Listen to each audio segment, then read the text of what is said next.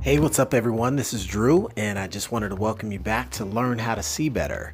It's the only podcast out there that is known to improve your vision the longer you listen.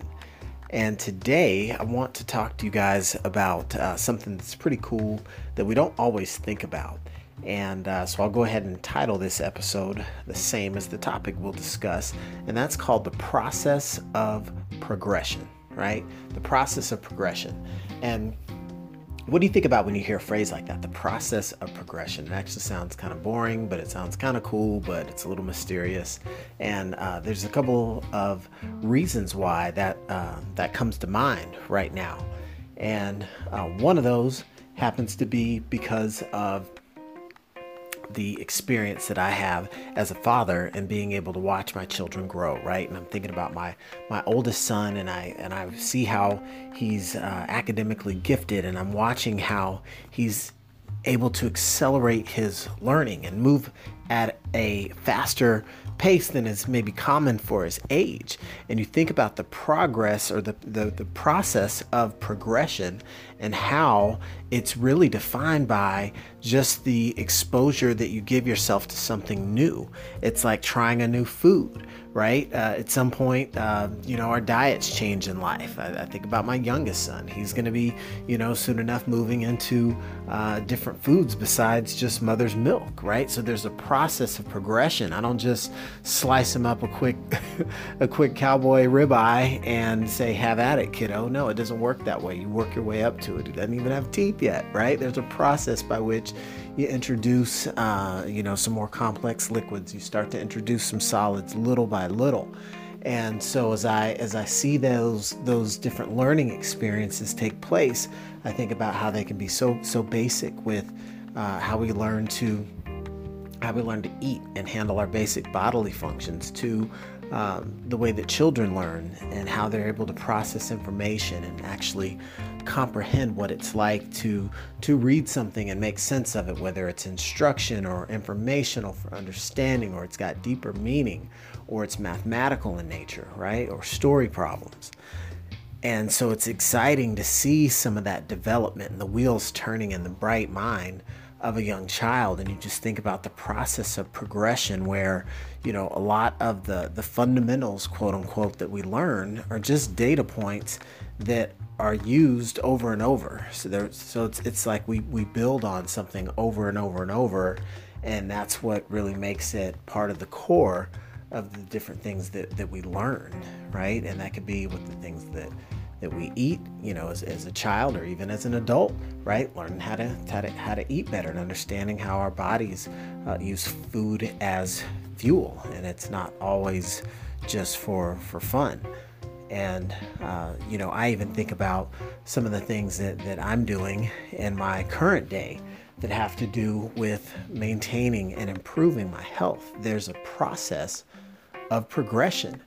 So, present day, I'm working through a physical exercise program where I'm actually, increasing the weight a little bit, right? Straining the body a little bit more than something I might be more used to with higher repetitions and more endurance based, right? So some of it's just to mix things up and introduce the body to new and different challenges. But there's a process to progression. You don't just all of a sudden slap all the weight on there and say, all right, remember back when you were 21, what you used to do, let's get under it and do that again. No, there's a process by which we ease back into that. And there's a certain patience that has to come with that. And the beautiful things our bodies will let us know, right? I'm a little bit achy right now, or instances where I feel pretty nice and strong, and the body's letting you know, hey, take it easy. There's a process to this progression, right? Don't let me sit you down for overdoing it or anything like that. And so I kind of chuckle because it's easy to dole out the advice of, how important certain longevity measures are to our well-being and existence, but we also, have to tune into that and see how it serves us and applies to what we're doing. So everything from hydration to stretching to getting, the peace and personal time that we might need in the day, right? If any of you feeling that the world's a little bit noisy and you have a lot of information coming at you, sometimes you have to carve out even that quiet time, even if there's nothing sophisticated and specific designed for that time, except for there to be quiet, for there to be calm, for there to be peace. And that could be just what the doctor ordered, right? So there's a process to progress that. And that's one of the things I've always heard about. And even in my own attempts to meditate, I think that that's probably one of those overlooked ones that I'll quickly admit to that I'd love to do more of. And I work on ways to try and incorporate that into my lifestyle a little bit better. But that meditation component, because it's going to be key to things directly associated with learning how to see better, such as reflection, right? Sometimes meditating can just be taking that quiet time to run the tapes of the day and see kind of what's been going on in the last little bit of a chunk of time.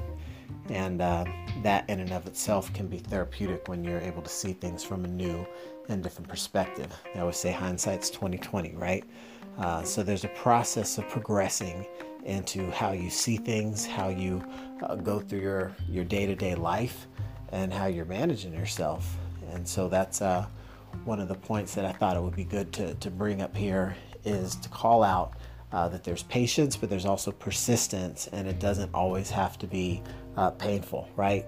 The whole no pain, no gain thing, sometimes you have to be just a little bit more patient, so avoid that pain, but still be persistent so you'll keep moving forward towards the goal that you're basically practicing for to hit.